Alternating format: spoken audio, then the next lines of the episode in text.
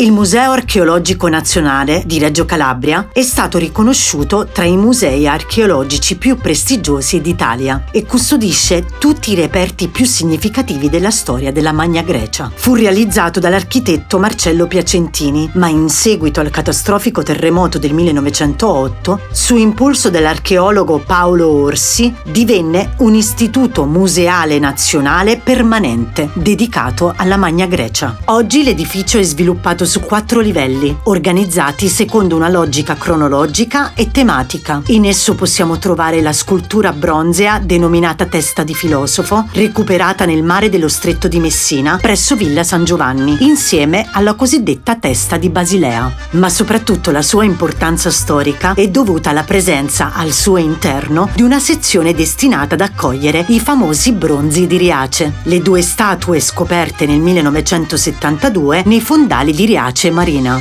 due capolavori dell'arte ellenistica, statue bronzee raffiguranti due uomini nudi originariamente armati di scudo e lancia che sembrano risalire al V secolo a.C.